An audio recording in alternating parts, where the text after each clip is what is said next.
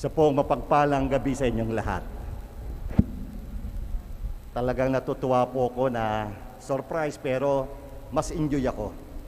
Sapagkat unang misa ko, matagal na rin akong hindi nakapagmisa po. At dito, at naalala ko maski nandito ako noon, iba ang slot ko. Ngayon lang po ako nag ah, Saturday Mass. So, Today is the fifth Sunday of Lent, and last Sunday was the fourth. Last Sunday, fourth Sunday of Lent. It was called Letare, in Latin meaning rejoice. During Lent, we use Letare. If Advent, we use Gaudete. Gaudete, letare in Latin. The same meaning in English, rejoice. Pwede mo pakitapik yung katabi, pakisabi mo, magsaya ka. Yan. Ang saya, no? So the fourth week of Lent, kasi itong Saturday na ito, actually, fourth pa, kaya lang, we call it anticipated. But liturgically speaking, we don't use anticipated anymore. We use This is the fifth Sunday of Lent. Amen? Pero as Saturday, bahagi pa siya ng week 4 of Lent. So it reminds us, let's rejoice because there is hope and happiness in the midst of challenge, of challenges that come our way. Muli, pakibulong po sa katabi, ano ba ang trials and challenges mo? Yan, di ba? Lahat tayo meron eh. Pero yung ika nga sa national at international scene, ito ang mga challenges. Nandiyan pa rin si pandemic at the new subtype of Omicron is a combination of Delta and Omicron. Grabe, no? Hindi pa tapos. Lockdown sa Shanghai. One month and how many days ago, Putin invaded Ukraine. In the contemporary society, we could see a madman killing innocent children, women, and civilians. And the world is just staring as Putin keeps on bombarding the cities, beautiful cities of Ukraine, beautiful people with bombs. Ito po ang tunay ng mga pighati na ating nararanasan. At ito, isang buwan at isang linggo na lamang, mainit-init ang eleksyon. Ilan na sa atin, sa pamilya, kaibigan, katrabaho ang hindi nagpapansinan sapagkat hindi matanggap ang kanyang kandidato. So tunay na mga mayroong pagsubok sa buhay. Kaya ano natin? Anong gagawin natin sa mga ganitong pagsubok? Balikan po natin ang Ebanghelyo. Nakakatuwa. The four Sundays, we started with the temptations of Jesus. That's the first week of Lent. Ang tukso ng mga naranasan ni Jesus. Second Sunday, the transfiguration, ang pagbabagong anyo is a beautiful thing to reflect on. Why the second Sunday of Lent, there is already transfiguration. One of the reasons, transfiguration is the anticipation of Christ's glory. May problema tayo, anticipate immediately your glory. May problema ka sa asawa mo, unahan mo na. Anticipate. Malulutas din yan. So, third Sunday, the parable of the fig tree. Ang may-ari, gutom, walang bunga, puputulin na sana. Ang sabi ng hardinero, wag pa. Give the tree a chance. One more year, baka bumunga. And then last week, it's about the prodigal son, ang alibughang anak. So with this, ito yung masasabi natin. And to sum up, these four Sundays, ito ang ibig sabihin. Pwedeng magbago, pwedeng mamunga, pwedeng magbagong anyo. Amen? Di ba napakaganda? Sa gitna ng mga pagsubok, pwedeng magbago, pwedeng mamunga, pwedeng magbagong anyo. Kaya ang ganda rin sa Pilipino, sa Tagalog, may pag-asa at kagalakan sa gitna ng kahirapan. Napakaganda ng kwaresma.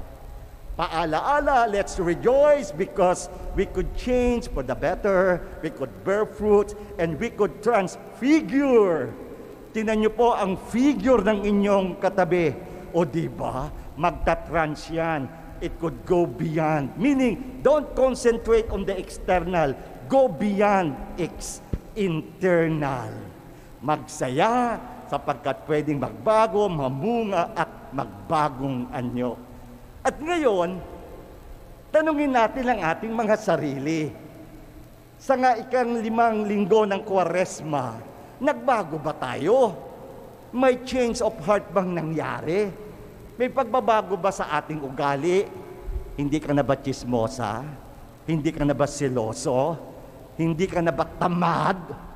So ang ganda, no? May pagbabago ba? Kaya nga ang talinghaga ng alibughang anak nung isang linggo, the parable of the prodigal son, kinuha ang mana, binenta, nilustay ng babae, sumugal, nagkaroon ng tagutom sa lugar, wala ng pera, no money, no honey, hindi na makakain, kaya doon na lamang nag-alaga ng mga baboy at ang kinakain ng mga baboy ay siya ng kanyang kinakain. But the beauty of the parable of the prodigal son, he came into his senses. Nauntog. Nung nauntog eh, nagkaroon ng ulirat. Sabi niya, babalik ako sa aking ama. Mas maraming pagkain doon at sabihin ko, Huwag mo na akong ituring na bilang anak. Nagkasala ako sa Diyos at sa iyo. Pero ang Ama na andoon, naghihintay. And there was no infliction of guilt at all. Kaya ba yon? Sino yung mga amang lumapit ang inyong mga anak o isang anak at sabi, Dad, Papa, Tay, kunin ko ng mana ko. Ha? Gusto mo? ibang ibigay. Ano? Tapos, makabaitan mo, binigay, nilustay naman. Tapos, nung bumalik, nandoon ka with open arms. Wow! Oh, beautiful story. The parable of the prod- prodigal son. But today, fifth Sunday of Lent, maganda yung gospel from John chapter 8 verses 1 to 11. I just love yung alibughang anak, parable. This John 8:11, John 8 verses 1 to 11 is a real story. Naganap na kwento. Ano yun? Ang babaeng na huling nakikiapid. A woman caught committing adultery.